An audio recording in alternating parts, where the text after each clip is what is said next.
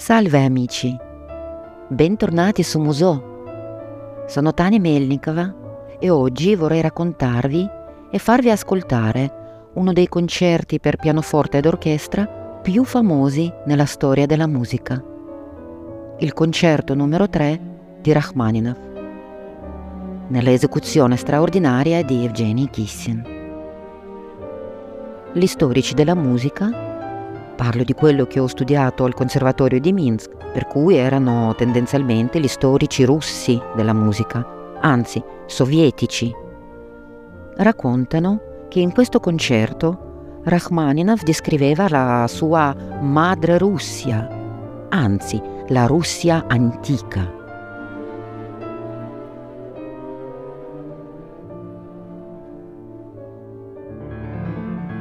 Secondo me sono fesserie che dovevano scrivere perché altrimenti non prendevano lo stipendio.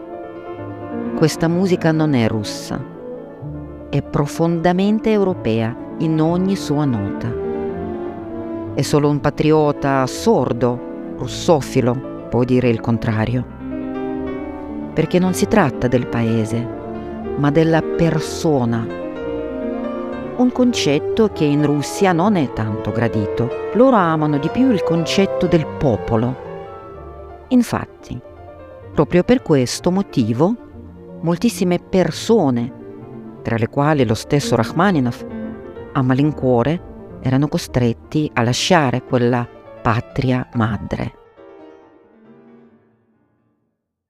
Penso che questo concerto non ha niente a che fare con la patria, Russia, patriottismo, eccetera, ma soltanto con le esperienze personali molto intime e profonde del compositore.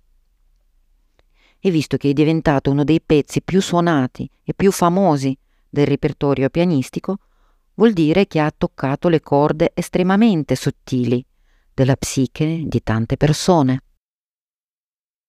Io personalmente in questo concerto sento quello che molti di noi umani cercano vivendo certi periodi della vita, la catarsi e in conseguenza la rinascita.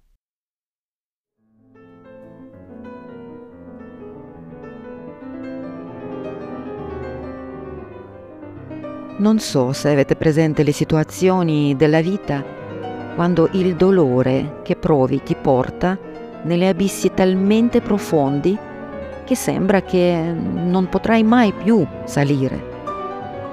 Quando non hai voglia di condividere con nessuno il tuo dolore perché sei convinto che nessuno potrà capirlo, per cui lo trovi semplicemente inutile.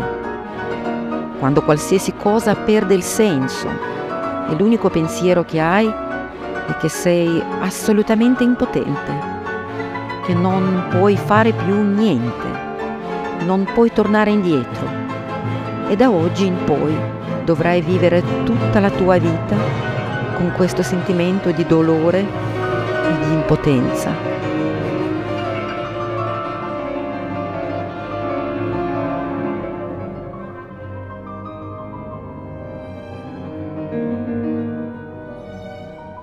Io l'ho vissuto con la morte di mio padre. Ho vissuto tutti questi viaggi nella mia testa e nella mia psiche. È come essere nel mare con onde gigantesche. Ogni tanto riesci a uscire fuori per prendere una boccata d'aria, ma poi torni sotto l'acqua che ti travolge con tutta la sua forza primordiale.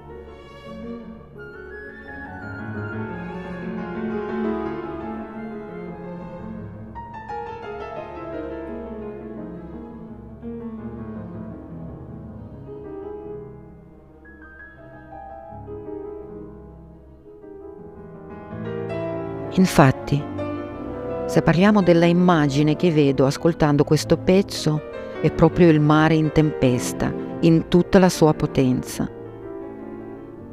La cosa spaventosa ed estremamente potente di questa musica è terribile e bellissima nello stesso tempo.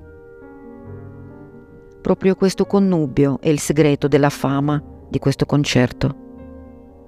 La bellezza del dolore.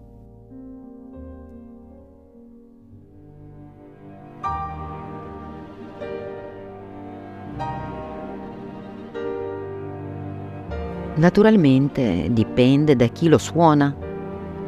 Un pianista qualsiasi che ha studiato bene la versione della gloria dell'antica Russia, o un genio come Kissin, che in ogni nota interpreta un nervo aperto del dolore immenso.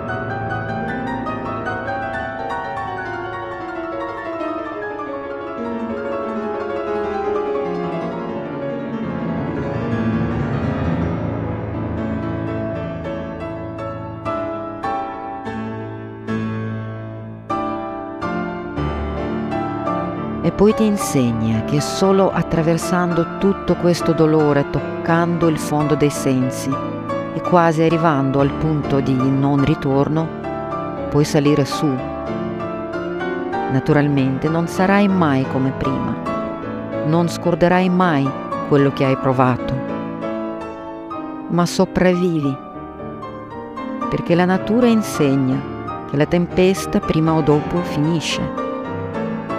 Basta avere la voglia e la forza di uscire fuori. Non è una questione umana, ma quella della natura. Il mare è solo un esempio.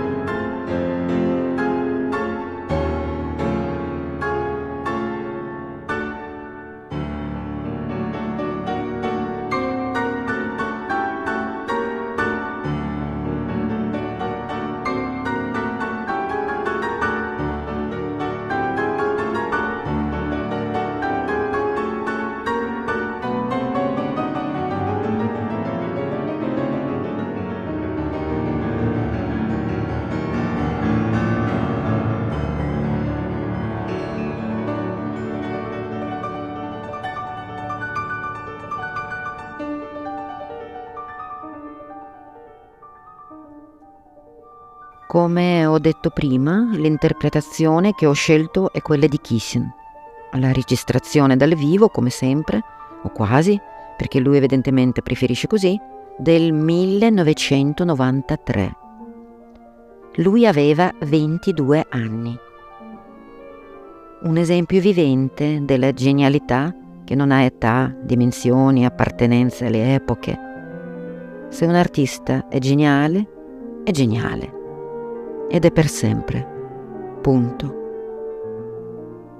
Dopo aver ascoltato questa esecuzione del terzo concerto, sarete diversi. Ve lo garantisco. Se non succederà, vuol dire che siete semplicemente sordi.